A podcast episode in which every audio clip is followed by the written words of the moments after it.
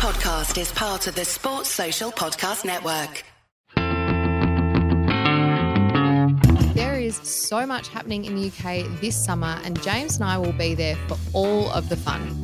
I will be watching Australia win the cricket, Valtteri win Silverstone, and Emma Gilmour dominate the hill climb at Goodwood. But while I'm there, I'll be able to keep up with my Melbourne Demons games, and all while being protected online thanks to NordVPN. Travelling is when you are most at risk online, but I don't have to worry, and neither do you. Head to nordvpn.com forward slash lakeside drive or click the link in the show notes for an exclusive deal just for our podcast listeners, including free months. And don't forget about the 30 day money back guarantee. G'day, I'm James. Welcome to the Australian opinion on Formula One here at the Lakeside Drive F1 podcast. In this episode, we preview the Austrian Grand Prix.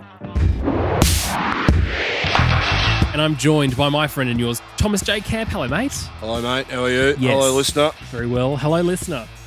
Nice to nice to have all of your company uh, as we look ahead to the Austrian Grand Prix. Which Campy, this track is fantastic for two reasons. Firstly, it's- I love the elevation changes. Secondly, flyovers. Flyovers. Flyovers happen. Metal Red Bull- anthems. Red, Red Bull gets out whatever that that is operation. If, even if it's not really airworthy, they still manage to get it out in time and, and put it in the sky. And what is only the best rendition of any national anthem ever Of the year. was that, and continues to be Yeah. to date. Yeah, great racetrack. It's a it's a funny racetrack in the sense that it's not an iconic racetrack. Like it doesn't have all the the glitz and glamour of a Monaco or the Mm. the epic landscapes of a Spa. But this, geez, I tell you what, this produces some of the best racing, I think, on the calendar every year consistently. I think I think back to some of the races we've had.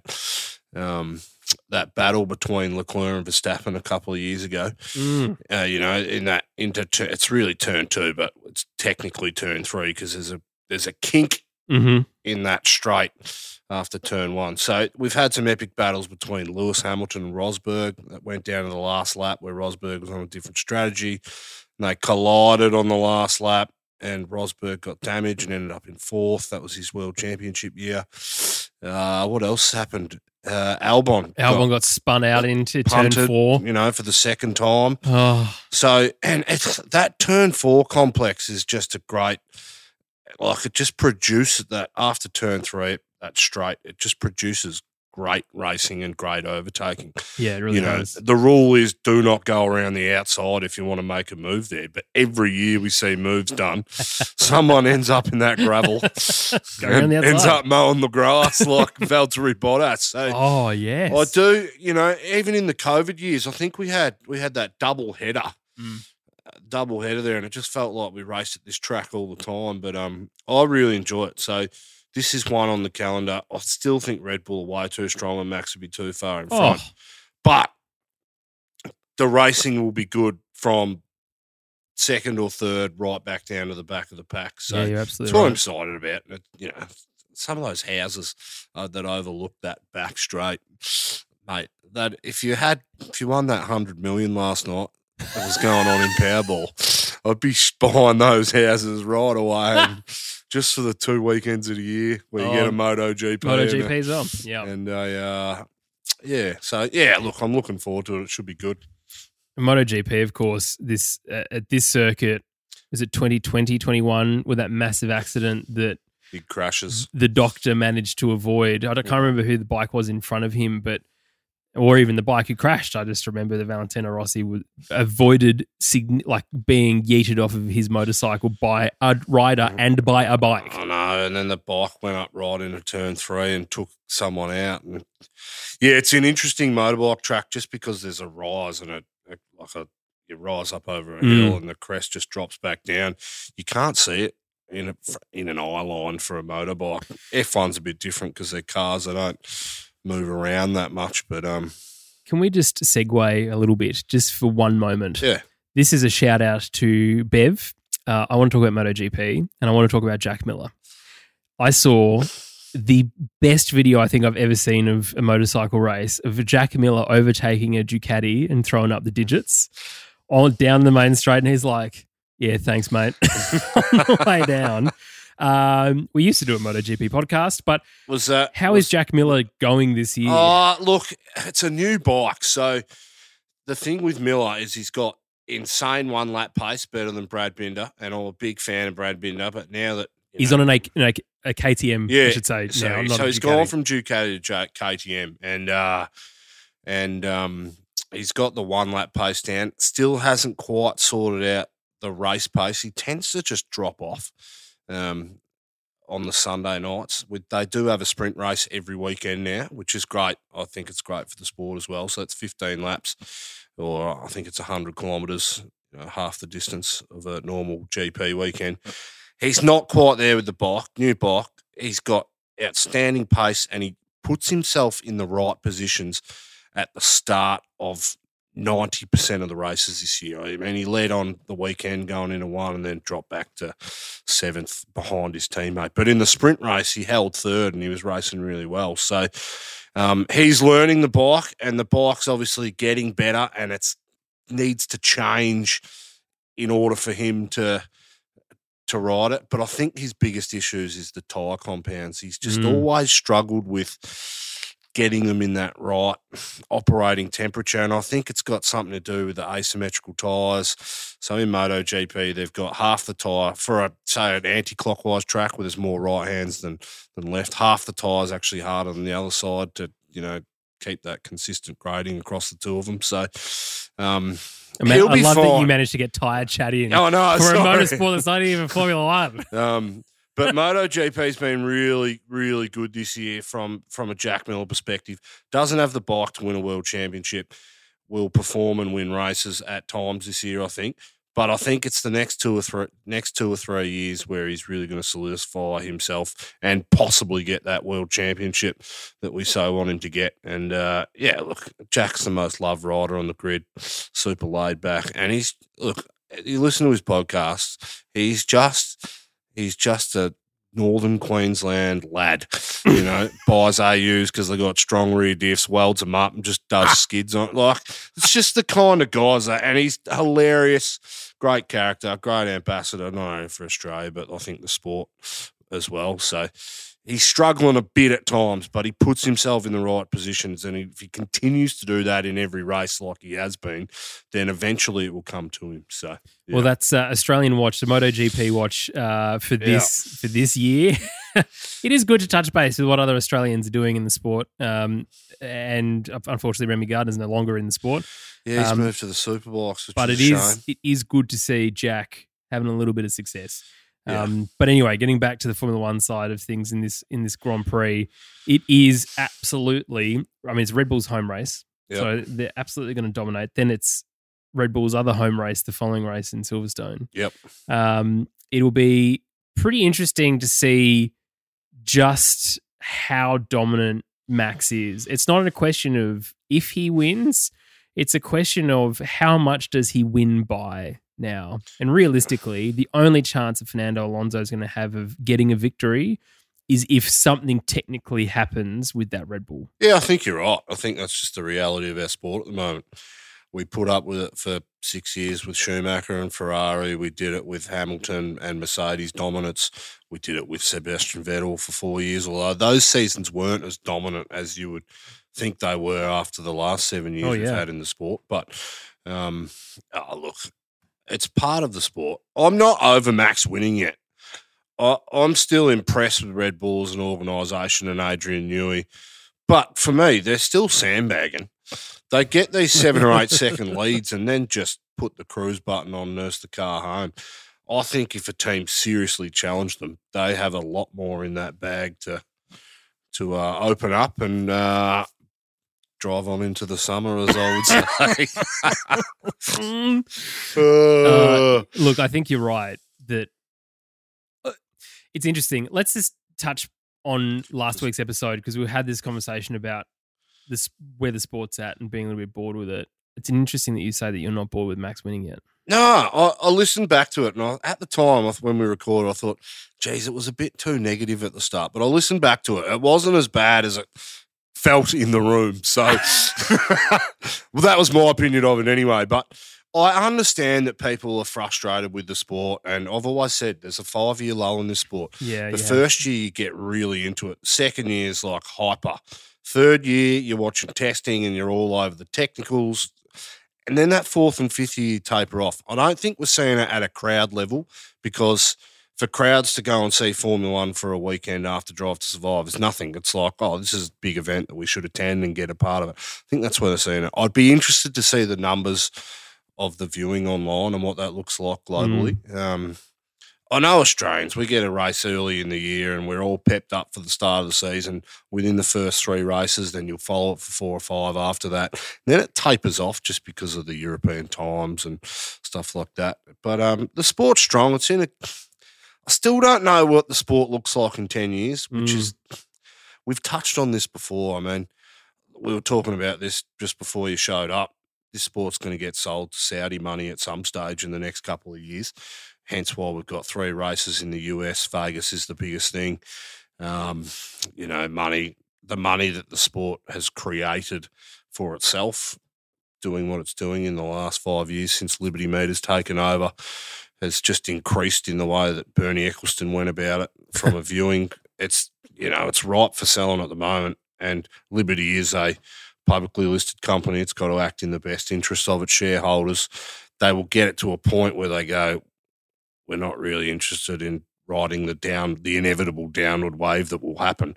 Still got a core and it'll still make massive amounts of money, but yeah, it'll get sold to Saudi money, unfortunately, and uh, the sport may look very different. But there's good things happening. We've got more constructors coming in. I'm not sure we'll see any more constructors other than Porsche come into the sport, but again, Volkswagen Group own Audi and Porsche. Does it make sense for both of them? So But it's encouraging though that Cadillac and Andretti want to enter the Yeah, sport from an totally. American point of view. Yep. There are people who still want to do this and, Yeah. and go racing. Yep. Uh, it, yes, I, I think you're right. I mean, it did feel we were a little bit disillusioned last week, Yeah, listener. yeah. And uh, I mean, we're just fans like you. This is not a uh, professional podcast in any stretch of the imagination. Well, you're Uh, never going to get that with us, right? You're never going to get the polished Sky News British presenters who are always put, you know, we're just real about it. What I think. That's why I haven't got any other gigs. they take one listen to this. They're like, geez, this campy bloke sounds pretty cool. They send all the emails to the Lakeside Drive address, which I get, and I just delete them all. no, Campy doesn't get any access. It's all mine. What? I've been following IndyCar pretty closely for the last couple of years as well. Mm, Since Grosjean's gone into it, it's given me that, you know, it's given me something to watch for. I'm not Yeah. religious about it, but Yeah. I've been following it. What the states do well, really well in their motorsport is create this even, even playing field across from, you know, P1 right down to P30. You're always going to get cars that are suited to different tracks. So they might not be in the championship, but they'll always have a track or a place that they go where their car works and they have a chance to get on the win and podium.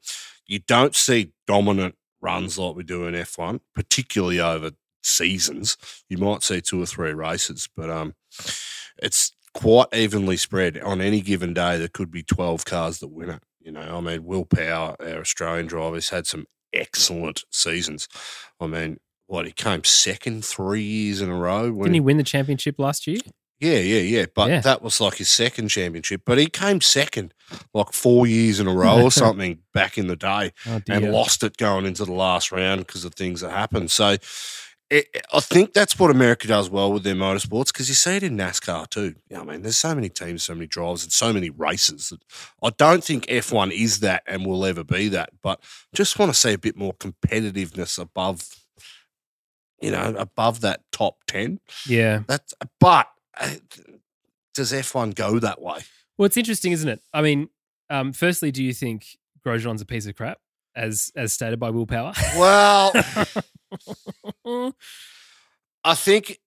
Look, I mean, if you haven't seen it, listener, Will Power, uh, he was passing, he was passing Grosjean, was it? And then he hit his teammate Colton Herta Um, sorry, I can't remember. Anyway, but he called Grosjean a piece of crap because he had a run on him later in qualifying, cut him off, which you would see a thousand times in F1. It's a bit different in America. You're allowed to hit people, you're allowed to send it up the inside, and you don't get penalties. Mm-hmm. if you damage your car, well, tough. They just sort of. So it's a different racing. I look.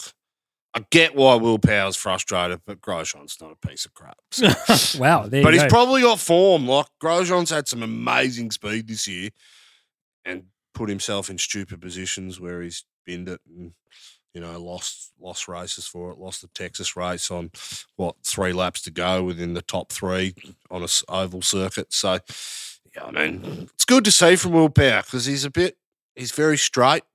He plays plays a straight bat in all of his media and everything going on. So.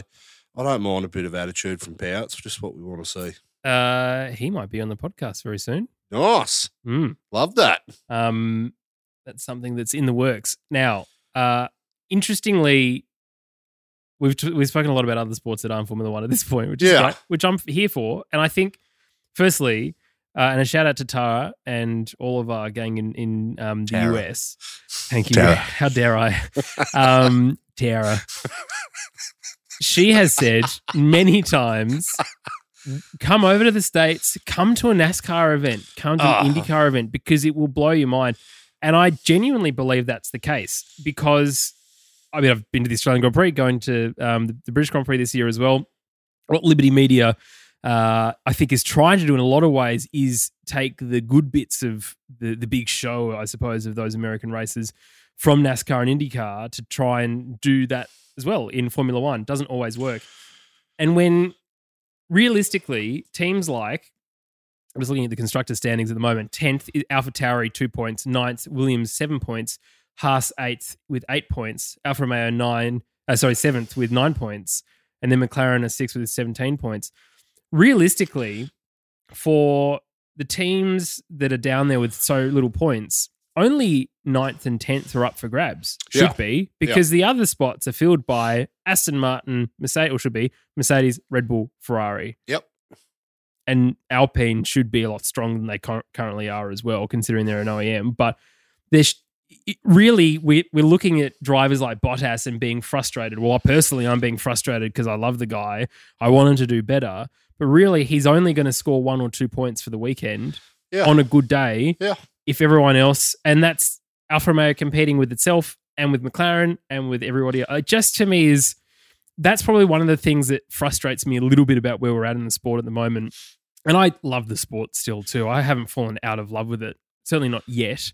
Um, and I think that, I mean, going to the UK and going to the British Grand Prix is going to be great. I'm going to Goodwood Festival of Speed. We'll talk about that in just a little while as well. But it, it's going to be that attitude from the fans which energizes me because it's the same with the Australian Grand Prix. The fans here come from all walks of life. Yep. There is a massive background, and we sort of spoke a little bit about this in terms of what people want out of Formula One. It almost doesn't matter because different people and different groups get different things out Yeah. of Formula One, You're right. and I really enjoy that. I just want as the one of no, I'm not the you're the purist at heart. I am a big fan of a lot of the off track drama as much as the on track drama, but I'd love to see, like Albon did in that last race in Canada, score a swag of points Yeah. for the team. Yep. On old tires. What a legend! When the the trend was that as soon as your tires went off, you'd get smoked. But that that uh, that that Williams is slippery in a straight line. He compromised his exit off the hairpin so that he could get a massive jump and let his you know let his aerodynamics do the work to get that top speed. And hey, awesome drive from Albon. Wasn't just for one or two laps; it was for the last you know 12, 13 of the Grand Prix under massive pressure. So you know, it's- oh, it's great racing. It's great Yeah. to watch. So yeah, it really is. righto, everyone. Hang on, got to pay the bills round here.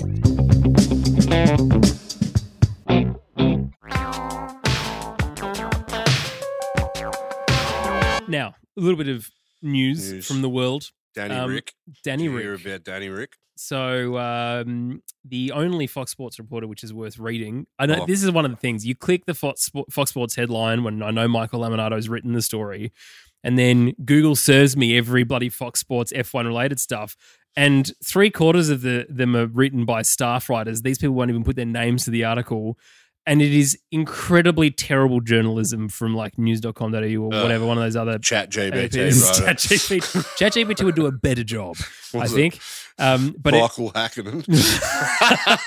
but uh, but I think uh, that this is an interesting one, as written by um, Mr. Lamonato himself. That Danny Rick does see his fairy tale ending to Formula One Yep. being back in the Red Bull team. But there was a line in there, Campy, that really got my attention. He said, "I might have to work back up to it, but that is the goal." yeah. So work back up to it might mean a stint potentially at AlphaTauri before going there. But considering the performances, for want of a better term, of Sergio Perez in the last couple of races, there Oh. is a huge amount of pressure swelling, and there are articles starting to be written now about not if, when does Daniel Ricciardo replace Sergio Perez? Now, we love both of these drivers, but Sergio, to me, hasn't seemed his normal self in the media and a whole range of other things in the last couple of races. Yeah, he got within seven points in that world championship. One Baku or whatever it was, and everyone's going, "Whoa, geez, how's you know?" And Max should have chased him down on his strategy. Mm. Should have bridged that six second gap really easily, but never eventuated. So mm. I think, look, pressure. Everybody feels pressure at some stage. I think it's how you handle it. And Checo for me, look, missing Q3 once is bound to happen through rain or weather or the crash in Monaco. Like Sure. it's always, and these guys are allowed to make mistakes. They've earned the right being in those top teams that are driving those cars on the absolute limit to make mistakes. Three in a row, is that But, just, comma. is that just three in a row? Mm. You know, I understand they got strategy wrong on the wet, but he's got the car where he should be in the top five every lap he goes out on, regardless of track evolution and things like that. So the other thing, Leclerc stuffed up in the last two Grand Prix too. and We haven't been talking about him so much, although you know, it, it is interesting. Pressure. I think we got to make a ruling on him week by week at the moment. I Mm. don't think he's going to beat Max this weekend. No. I think he's going to get utterly spanked. Yeah. But you know, Alonso's driving that car well over one lap. And this is a this is a track too. I think the Aston will work quite nicely on. You know, I, Red Bull has a history. Let's go back to the Vettel Webber days, right? Please. They were winning world cha- teams championships and winning drivers world championships. Mm. Why would you make a change when they're consistently doing that? Now, the thing between Webber and Vettel was Webber was always right behind Vettel when he needed to be. And we're not talking two or three positions behind him. We're talking within five seconds, most Grand Prix. It was just a matter of who qualified better or who got the strategy right. And most of the time it came out Vettel on top. Although Webber did get robbed in 2010. I still- That- I'm surprised that doesn't come up more often. Ah, On this look- podcast. Look, I, I'm a big fan of Webber. He got me into this sport. But regardless of that, even you look at Felipe Massa and Fernando Alonso driving together at Ferrari at the time. Felipe was right behind Alonso and uh, who was driving it? I can't remember who the drivers were off the top of my head, but they were all within two seconds of each other, and it was two by two up the grid. That's how close these drivers were and how close the cars were. We're seeing a difference between Max and Checo this year, which I don't think. I think Max has gapped every teammate he's ever had, realistically. oh So, yeah. um, I don't know why. Anyway, getting back to the point, I don't know why Red Bull would change that driver situation. Yeah. The if Danny Rick has to go back to the junior team, he will perform in that car so unbelievably well off the blocks, and probably make Yuki Tsunoda, his teammate, look shit. Which means Tsunoda will lose his job. Checo will get demoted halfway through next year and jump back into the top team because we know Max loves Danny. Yep. They know we know they've got healthy respect for each other. Danny's a better driver than Checo in that Red Bull. So, and Max's team wants him there. you know, Max does. Max wants a challenge. Yeah. Max is not one of these guys like Lewis who's happy to beat his teammate by 30 seconds every weekend and it not be an issue. Max has said, I'll leave this sport if I'm getting bored, which means I need to be pushed. I Yeah. want a championship. I mean, Lewis had that in 2021 when he lost it in Abu Dhabi. He had the fight that he wanted. Unfortunately, he came out on the wrong end of a Paul Stewart's decision. But I mean, that's what that's what Max wants every year, and to come out on top. And I think Danny gives it to him more so than Perez. So we'll see what happens. Yeah, I mean, uh, it's uh, obviously for me, who is a massive diehard DR fan, I desperately want that. yeah, It's obviously, I mean, he was an idiot for leaving when he did and going to Red Bull, uh, Renault. I understand why he did. totally. I also understand why he went to McLaren. We need to delete that podcast where we said that was a good idea. Was Don't listen to it. on paper, Don't go back. on paper, it was a Great de- decision. decision to do. Yeah. Well, McLaren and Ferrari have won the same number of world championships in that time. so, you know, out of the two options that were potentially on the table for him, Danny Rick's still the first person to win in that car since Alonso back in. No, it was Jenson Button in 2011, the greatest Canadian Grand Prix of all time, I believe. So yeah, there you go. it, it is without a doubt for and look we started this podcast in with the view to build an australian community around this sport it is an absolute pleasure to be speaking to you right now. We're like literally wherever you're listening in the world. If you're sitting in greenland and i know there are people listening Yep. in greenland because i can see the statistics. If you're in And we get emails from them too. So it's it's awesome. it's awesome. But we started it with the with the thought process of trying to build the australian thing. Now we didn't know drive to survive was coming mm, down We range. we didn't know that it was going to have such a groundswell effect to the sport. But the reality is one of the things that you and i campy kept talking about every time we caught up in the many months before we started the podcast was talking about how no one was talking about dr it was just you know yes the british bias which we go on and on and on about and i, I know that there's reasons for that which we've spoken about before. But we started this podcast to give the voice. We even said on the beginning from the beginning rather on the tin it was you know dr biased Yeah, I'm happy to be a dick rider for DR every day of the week. uh, i wonder if he goes to alpha tauri does Oh. michael um, italiano train both yuki and michael Probably. But I just look, Danny will be I think it means that Danny will be on the grid next year. Mm. Because as Lewis said, there's drivers that don't deserve to be on this grid, and there's drivers that do. Daniel is one of those guys that Yeah. deserves to be on this grid and is ahead of, you know, 70% of the drivers here. So Yeah. there you go. Yeah, it's going to be good to see when he's back, and and the drama that unfolds of where he goes because there aren't a lot of options right now for that to happen very easily for him. But I would wager that uh, Red Bull would be pretty happy with his performance on the simulator, and it will be interesting to see. It's only a couple of weeks now till he gets into a. Formula One car properly, the RB whatever series this is. I've even forgotten that. Um, to do this tire test for Pirelli at Silverstone, so that's going to be very exciting to see indeed. Um, the other thing that's going to be very exciting to see from a Formula One car point of view is Mick Schumacher driving his dad's Mercedes uh, around uh, Goodwood Festival of Speed, which is exciting for me because I get to go. Um, Mika Hakkinen is there driving his old car. Lando Norris apparently is driving one of the cars. Emma Gilmour's driving one of the cars from a McLaren point of view. But um, the more Formula One cars at Goodwood Festival of Speed, if you're going to Festival of Speed, let me know. Send through a DM wherever you feel like doing that too. So Mick, like, is it more iconic? I mean, Mick driving his dad's Benetton at Spa. That was like, that was cool. I don't know if, And Ferrari at Mugello. yeah, I don't know if driving the uh the the, the, the Mercedes has the same ring to it No, you're right. post his first It's- retirement. Toto Wolff can hardly just ask Ferrari, bring up Ferrari, not Mattia, um, to to borrow one of the cars for his Mercedes driver. I do actually want to talk about Mick Schumacher because it's just popped Yeah. into my head that there is now a link to him replacing Logan Sargeant Right.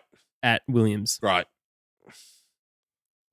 That's it. great. Get the quicker that guy's out of the sport, the better. and Mick Schumacher. If he was from Texas, would you be more okay with his performance? Uh, probably, about probably not. Okay. Yeah, I mean, look, I don't think we've got great talent in F two or F three at the moment.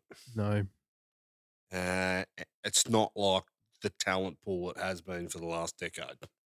So, I think these guys coming in are really coming in undercooked and not ready for F one. Undercooked. Yeah. I like it. Yeah. I like it. There you go. Less young people, more well done people. You you like your oh, drivers oh, I mean, medium shit, rare. Oh, I mean, oh, can they at least be like mid twenties? Do you know no, no, they have to be 16 phenoms. it's like, it's a race to the bottom when it comes to age in this sport Yeah. some, at the moment. for well, I mean, sport trends. oh, have you seen that mini Gronk from the States? no. It's like nine years old. old's already got 25 D1 offers for football, Whoa. and he's nine. The kid's like, the kid's the kid's amazing for nine years old, but like nine, come on. Yeah, race to the bottom. Uh, not a big fan of it. Uh, yes, you're right though. Is it a big thing? Uh, look, it's nice. I think it's the symbolism of it is nice. Michael returning to Formula One Yeah, with that car. yeah. Mercedes dominance helped set up in part by Michael Schumacher in that Yeah. team. Um, there is no arguing with that at all. And I think Mick's got a career in this sport. I agree. He spanked Mazepin in that first year. The second year, he got a genuine test against K Mag. And I think K Mag probably took the cake over the year. But Mick had performances that were really good. But he also had those heaps of crashes, which in the end just cost Haas too much money and they Yeah. couldn't afford to do it. Yeah. He will grow and get better, and time out of the sport, this year out of the sport for him will will do him all the like he'll come back in and he'll just be a lot more comfortable with the processes and the systems and he's got a big name so there's going to be teams if he shows a glimpse of something in a half competitive car. Got to remember that Haas wasn't competitive and never was. And he had some great racing at times. So if he shows half an ounce Ferrari Mercedes they will lay out the red carpet for him if they decide to go that way. So look I think it's good for Mick. I, I think I want him there. After not having him on the grid this year, I think I want him there. It's also interesting, isn't it, when we look at talent that comes through junior categories that looks amazing and ends up in a team like Toro Rosso, that you know, when the, the main team is full by Max and Daniel and whoever else in terms of talent. Same with the Mercedes junior program and Ferrari junior program. If if the top teams are full and there's nowhere else to go, if a year or two of mediocre performances you know, they're not getting to grips with the car for whatever reason, like Daniel didn't in the McLaren, like Logan isn't at the moment in this Williams.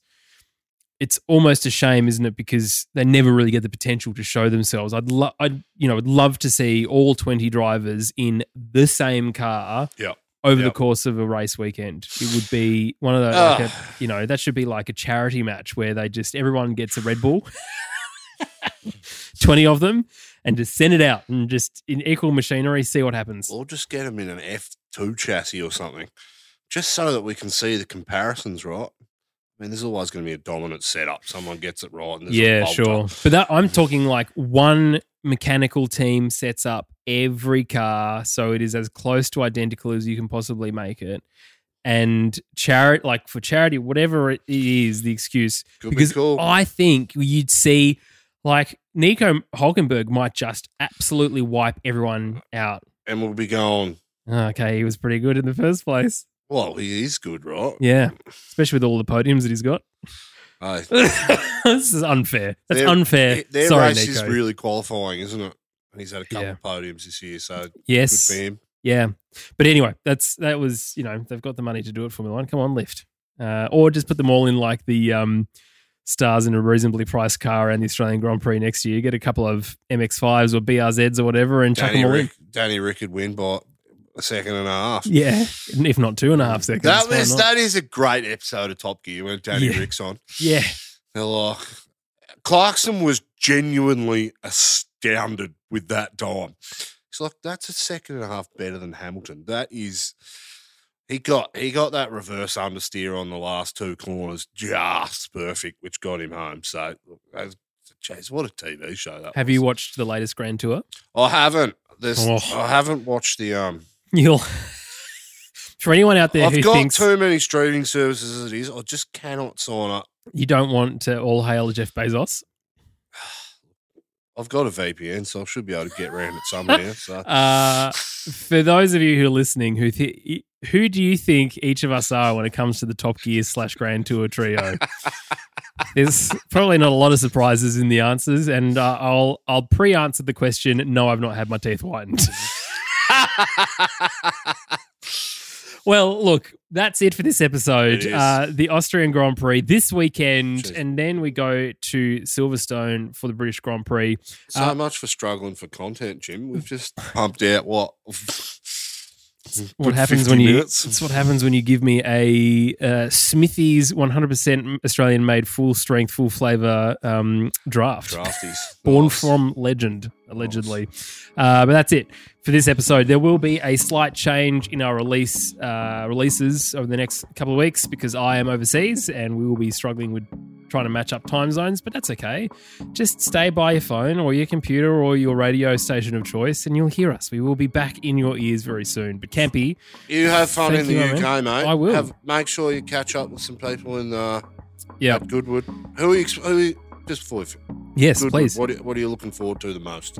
Oh, the the, the McMurtry um, that did the uh, hill climb record last year, Yep. which is this little bloody bullet of a car. I really want to see that in the flesh. Yep. Um, McLaren are doing a special uh, celebration of something at some point. Um, Creating more. and a friend of mine slash from Extreme E driver Emma Gilmour from New Zealand is is there, so I'll be hanging out with her for a little bit, and hopefully Excellent. with Mika and a few people too. So I mean. I'd lo- I'm looking forward to old Formula One cars Yeah. making loud noises that deafen me. That's what I want. Good. I want to come back with less hearing than I went. Love that. Love that. Uh, but let me know if you're going to Goodwood Festival of Speed.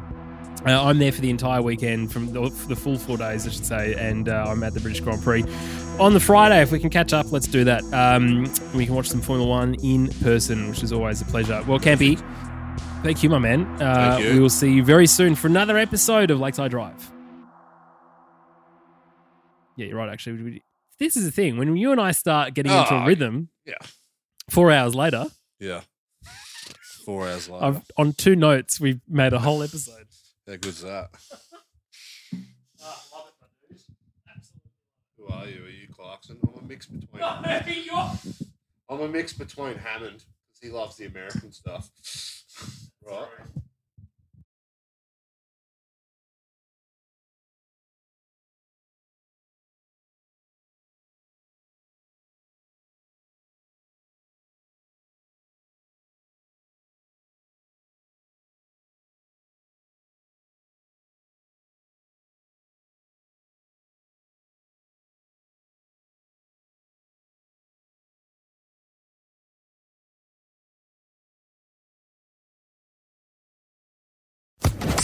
Social Podcast Network.